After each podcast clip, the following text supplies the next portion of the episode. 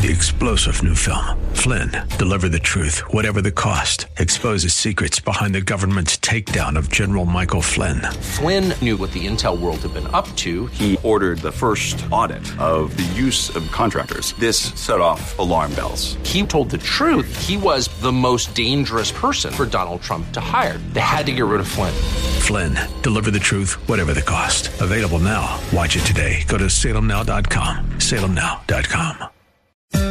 This is Derek Buikema, pastor of Orland Park Christian Reformed Church, and I'm so glad that you've joined us today for Grounded and Growing in Christ here on AM 1160, Hope for Your Life. Each weekday at this time, we open God's Word, exploring how it changes us and brings us closer to Him. Right now, we are in a series of messages called Proverbs, A Beautiful Life, on the book of Proverbs, which is a book in the Bible that is full of wisdom, poetry, beauty, and instructs us on what the beautiful life is and how we can live it. To hear all of the messages in this series, please visit groundedandgrowingradio.com. And if you'd like to help provide financial support for this radio ministry, you can make a gift of any size at that same website, groundedandgrowingradio.com. If you're not already a part of a local church family, then I would like to invite you to visit us at Orland Park CRC this Sunday as we gather to worship the Lord and study His Word together. To find our service times and location information, just visit groundedandgrowingradio.com. And now, let's open God's Word to see what He has for us today. Today, we're going to be taking a look at Proverbs chapter 10. We're going to be talking about wise speech from the book of Proverbs. The anchor verse for us is going to be Proverbs chapter 10, verse 19. So, what is the strongest muscle in the body? Well, the magazine Scientific American tackled this question a few years back and came up with three possible contenders. The quadriceps on the front of your thighs are the largest muscle in the body and therefore can produce the most force.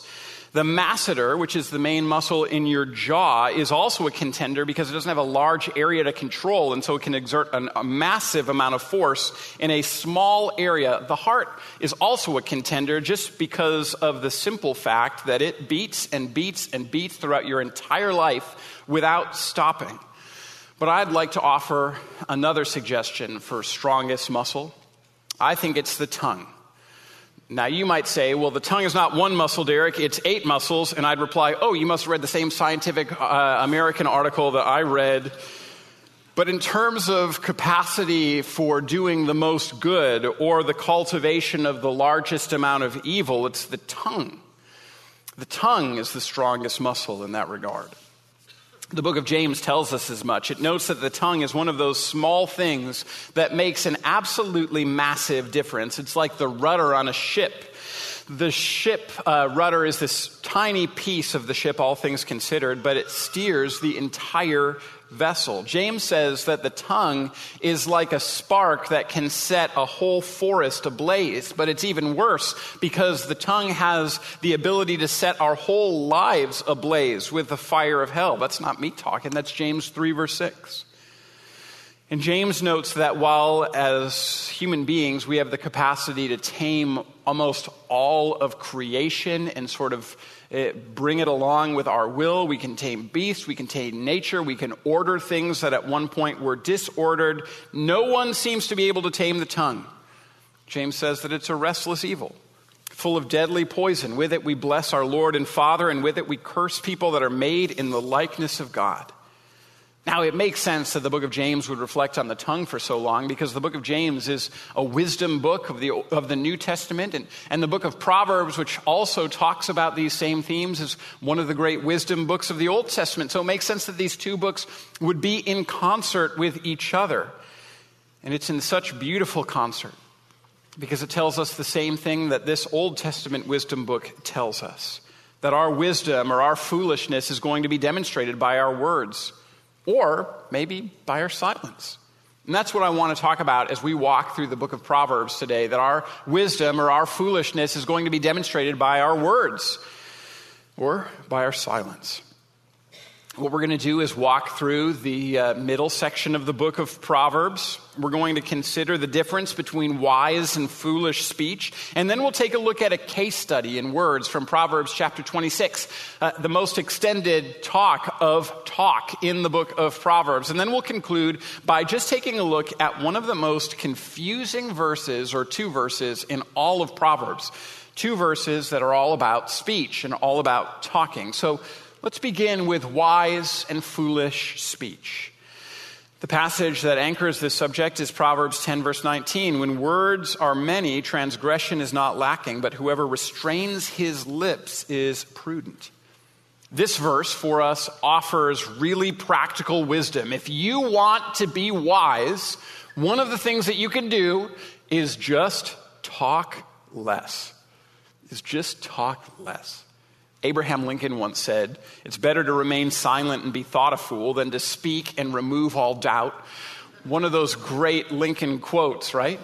But what Lincoln is getting at is that it's actually the person who's able to talk less, who's able to speak less, that is actually the wise person.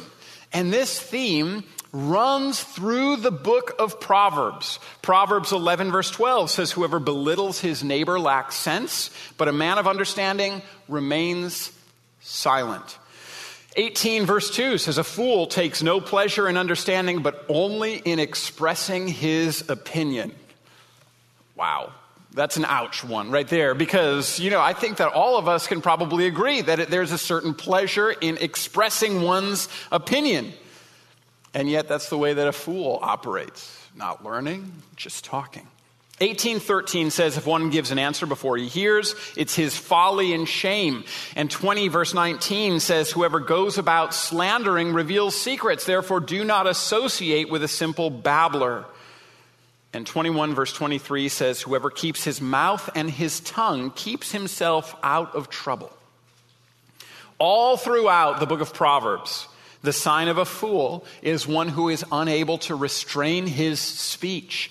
And the sign of a wise person is one who is able to keep himself or herself from speaking. The fool is the one who must talk. The wise one is the one who is able to do the opposite. And all of this is summed up at the end of this section of general Proverbs, in Proverbs 29, verse 20, do you see a man who is hasty in his words? There is more hope for the fool than for him. What the end of Proverbs 29 is telling us is that if you are a simple fool, if you are merely an idiot, if you are by nature sort of a dullard, if you are a person who has been demonstrated to be a fool, you are better off than a person who talks a lot.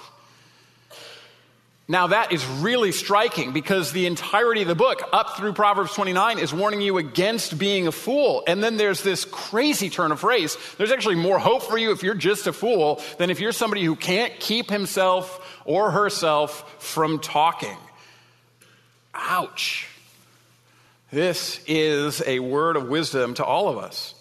Now, you might be the strong, silent type yourself, and if you are, I'm jealous of you because I'm whatever the opposite of the strong, silent type is, I think. The weak, talkative type. And I think that that is far more common than the strong, silent type, you know? It's way easier to talk and to feel like you're getting your point across than to be silent and to consider before carefully choosing what word you're going to say. Most of us probably like social engagements where we feel like we were able to say our piece and people were listening, more than if we had to sit and listen to the incessant opinions of other people who might have been there at this particular party or gathering or social encounter. One way to be wise is simply to talk less. James says this too in verses 19 through 21 of chapter 1 of James. Know this let every person be quick to hear, slow to speak, slow to anger. For the anger of man does not produce the righteousness of God. Therefore, put away all filthiness and rampant wickedness, and receive with meekness the implanted word, which is able to save your souls. Do you want to be wise? Just talk less. Now, I'm not telling you that you can't talk. I'm not saying that I'm hoping that when we leave the sanctuary and go for coffee, that it's just silence all throughout the gym because everyone's like, man, I'm going to put into practice the sermon today and I'm not going to be the first one to talk. And you might hear the kids running around, but all the adults are just going to be standing around with their coffee. That's not what I'm offering to you. I'm just saying that in general, it's probably the case that you could benefit from listening more and talking less. And when I say you, I'm directing that to, you know, myself. But Proverbs also talks about what happens when a wise person speaks. Proverbs isn't saying that all of us need to take upon ourselves a vow of silence, but it does talk about what it looks like when a wise person speaks. Chapter 10, verse 20 says that the tongue of the righteous is choice silver, but the heart of the wicked is of little worth. It's a beautiful, you know, like very compelling, punchy little phrase that talks about how, you know, when you hear a wise person talk, it's beautiful, it's glorious, it's good, it's helpful, it's valuable, it's choice silver. Proverbs 10, verse 31 says that the mouth of the righteous brings forth wisdom, but the perverse tongue will be cut off. Proverbs 18, verse 4 says, The words of a man's mouth are deep waters. The fountain of wisdom is a bubbling brook, which again speaks to the fact that when wise words, well chosen, are spoken in season, that it can be a great healing, restorative benefit, like deep waters that renew the earth. When a wise person speaks, this person speaks words that are good and true and faithful and holy. They're healing words, they're beautiful words. And so, if you and I seek to be wise, the first thing that we can do is make an effort to listen more than we speak. Put the effort in to ask questions rather than just make statements. But then, when you do speak, tell the truth. It's amazing how easy it can be to lie, to say, you know, this is just a white, harmless lie I'm going to go along with. it. It's striking how easy it is to do that in the course of conversation. A wise person tells the truth, does not lie. You've been listening to today's message from Pastor Derek Buikema. To learn more about Orland Park Christian Reformed Church, listen to past programs, and to give a gift to support our work preaching the Bible on AM 1160 Hope for Your Life, Visit us today at groundedandgrowingradio.com. And while you're there, please sign up to download your free copy of the ebook, Answering Seven Hard Questions That Christians Ask. Again, that's groundedandgrowingradio.com. And now more from Pastor Derek in our series called Proverbs, A Beautiful Life, on the book of Proverbs, which is a book in the Bible that is full of wisdom, poetry, beauty, and instructs us on what the beautiful life is and how we can live it. Wise person speaks words of encouragement and healing, encouragement in line with the truth, encouragement, not flattery. Proverbs will say, May the Lord cut off the lips of the flatterer. One of the ways that a wise person and a foolish person, a righteous person and a sinful person can be distinguished is that the wise person will speak true, encouraging words that are genuine refreshment for the sake of the other person. The foolish person will speak flattering words to make you like them. That's the difference. And then speak in ways that are holy. The righteous and the wise are often equivalent in the book of Proverbs. And as you grow in holiness, as we grow in holiness, as we allow the Holy Spirit to sanctify us, to make us more like Jesus, we will find that our speech becomes sweeter and cleaner and, and more glorious and beautiful and builds up and is encouraging and is not for our sake, but is for the building up of other people. All of this is wonderful and glorious. So, this takes us to a case study, to all of this reality that exists between Proverbs chapter 10 and Proverbs chapter 29, to sort of come into practice in the way that it's used in one chapter in particular, and that's Proverbs chapter 26. You can feel free to turn there with me if you'd like, because I'm going to read a little bit more extended portion now from the Bible. It's going to be from Proverbs chapter 26 here. I'm going to read verses 18 and 19, and then 22 through 26. Because there are three types of individuals described here in relation to the way that they use their speech, the way that they use their language. Proverbs chapter 26 verses 18 and 19 like a madman who throws firebrands, arrows, and death is the man who deceives his neighbor and says, I'm only joking. And then take a look at 22 through 28. The words of a whisperer are like delicious morsels. They go down into the inner parts of the body. Like the glaze covering an earthen vessel are fervent lips with an evil heart. Whoever disguises himself with his lips and harbors deceit in his heart, when he speaks graciously, believe him not, for there are seven abominations in his heart. Though his hatred be covered with deception, his wickedness will be exposed in the assembly. Whoever digs a pit will fall into it, and a stone stone will come back on him who starts it rolling. A lying tongue hates its victims, and a flattering mouth works ruin. There are three kinds of individuals that are described here in Proverbs chapter 26, specifically in relation to the way that they use their speech. The first one, and it's actually from least harm, harmful to most harmful. The first one is a, a mischief maker. Now, this person is not wise. Now, there's, there can be like jokes that are, are, harmless or good or helpful. Proverbs 17, verse 22 tells us that laughter is like sweet medicine for the soul. And so, you know, saying something that, that brings about laughter and, and joking and joviality is good, but this is not that. This is the sort of deceit that harms another person, then tries to prevent them from being upset with you because you're like, it was just a joke.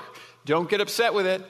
But there's real sort of like harm that comes from these words. And you can't get out of creating real harm just by saying it was a joke, it's not a big deal, get over it. Instead, this is the sort of person like a crazy person that is just shooting fiery arrows all over the place. You set things ablaze, and it's troublesome. But then things get worse because while this first person is a deceiver and, and, can't really get out of it just by saying, hey, it was a joke, get over it, it's not, it's not so bad, the next person is a slanderer. In verse 22, the words of the whisperer that are like delicious morsels that go down to the inner parts of the body. This is the slanderer or the person that's, that's given to gossip. This one will often whisper about other people, and, and you like hearing things that apparently nobody else knows about. You like hearing about the whispers about this or that place or this or that person or what's been happening here or there. It's like eating something that's sweet, like delicious little bits of food.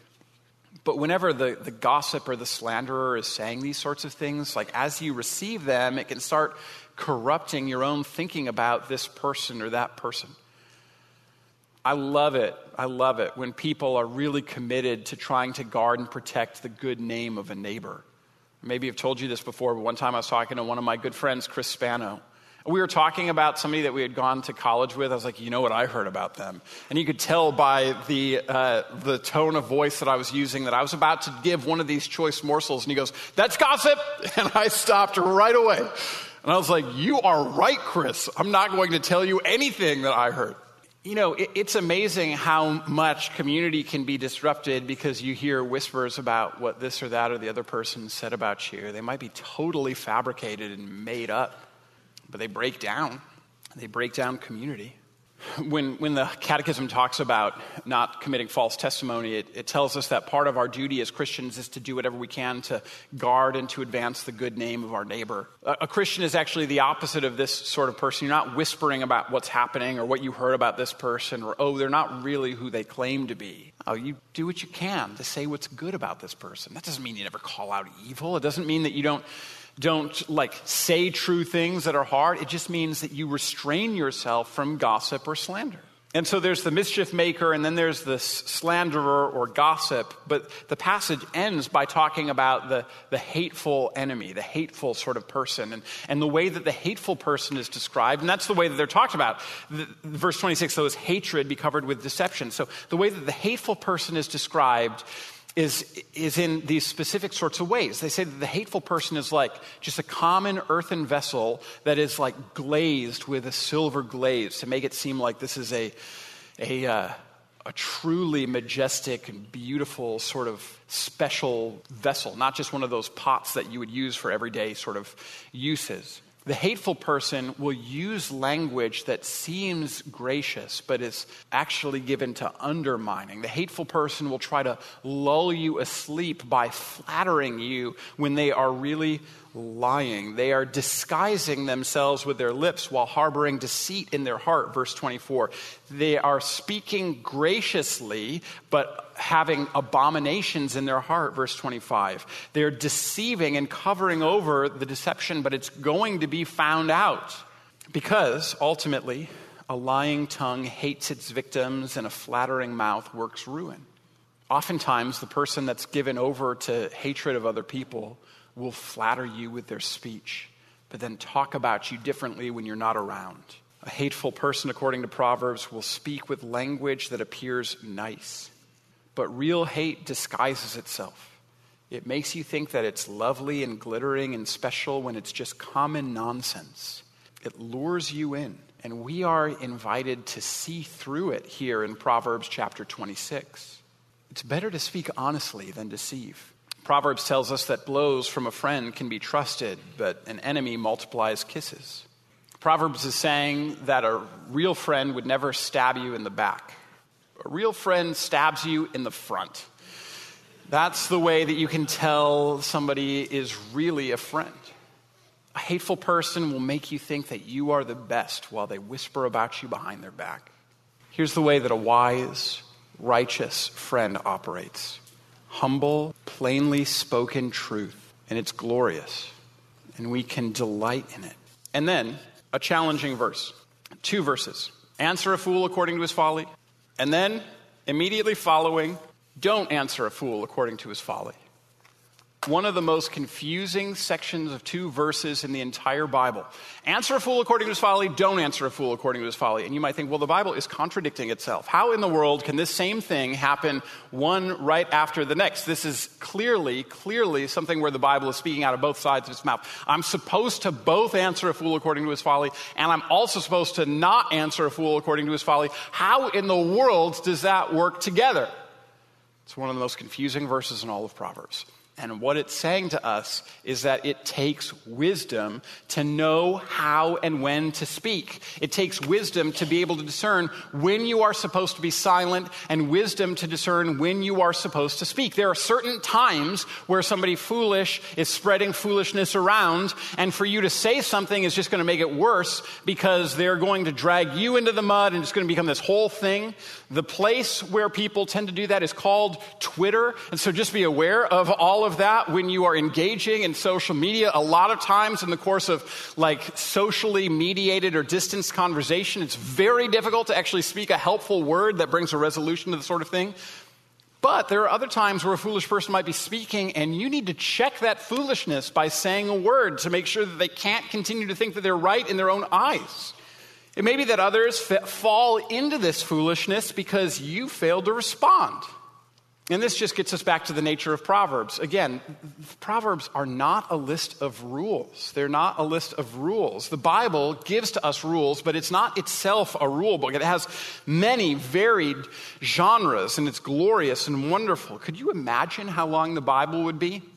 If it gave you every possible situation where a person was saying something foolish, in these situations you can respond. And in these situations where it's saying this sort of thing, you have to be silent. If the Bible laid out every possible circumstance or scenario, it itself would just be impossibly long. All right, let me. So this is, uh, you know, this is how I respond if the person calls me a jerk. All right, so subsetting three, you know, point ZZX here? Okay, so this is the way that I'm supposed to respond. The Bible could be as long as an encyclopedia if it gave you the way that you were supposed to respond in every possible circumstance. Instead, it gives to you the invitation to become wise and discerning and the sort of person that knows the Lord well enough that you're able to discern and make use of the wisdom that He's worked within you and developing within you by the Holy Spirit to know when you're supposed to talk and when you're supposed to be silent. The Bible calls us to live in wisdom. There are times where you must answer a fool, and there are times where you must not answer a fool. And all of us are called to cultivate the sort of wisdom that enables us to be wise. The beautiful thing in all of this is that this is actually the way of our Savior and Lord Jesus. I want to invite you to actually turn with me to Mark chapter 14 because we can see the way that this operates in the life of Jesus. Jesus in Mark chapter 14 is before the council. He's on trial in Mark chapter 14. Jesus here is the wisest man who ever lived. He's confronted with all manner of false testimony, and in the face of all of it, he's just perfectly quiet. He just listens to it. But then he's given a question to answer a specific query Are you the Christ? Are you the Messiah? Are you the Son of the Blessed? That's the Son of God. And Jesus determines, well, this is the time for me to speak. He says, Yeah, I am. And because of that, they say he's a blasphemer and they put him to death for it. Ultimately, it's what leads him all the way to the cross. First his silence, and then his answer. His answer ends up sending him to the cross for you and for me to redeem us by his perfectly wise speech for all of our foolish speech. You've been listening to today's message from Pastor Derek Buikema. To learn more about Orland Park Christian Reformed Church, listen to past programs, and to give a gift to support our work preaching the Bible on AM 1160 Hope for Your Life, visit us today at groundedandgrowingradio.com. And while you're there, please sign up to download your free copy of the ebook Answering Seven Hard Questions That Christians Ask. Again, that's groundedandgrowingradio.com. This is Pastor Derek Buikema, and on behalf of Orland Park Christian Reformed Church, we want to thank you for your support and partnership in proclaiming the gospel here on AM 1160 Hope for Your Life. If you're looking for a local church to call home, Orland Park Christian Reformed Church welcomes you to worship with us this Sunday. You can find all the details online at groundedandgrowingradio.com. Thanks again for joining us, and until next time, may God bless you. Three star general Michael J. Flynn, head of the Pentagon Intelligence Agency, knew all the government's dirty secrets. He was one of the most respected generals in the military. Flynn knew what the intel world had been up to, he understood its funding. He ordered the first audit of the use of contractors. This set off alarm bells. The explosive new documentary, Flynn, Deliver the Truth, Whatever the Cost, uncovers the facts behind this scandal. Flynn told the truth. He was the most dangerous person for Donald Trump to hire. I find out the worst enemy that I'm going to face in my life is right here in America. They took my assessment and they wanted me to change it. And I was like, I'm not changing it. They had to get rid of Flynn. With in depth interviews, archival footage, and never before seen personal records of the man behind the headlines. I just felt like I was drowning. Flynn, deliver the truth, whatever the cost. Available now. Watch it today. Go to salemnow.com. Salemnow.com.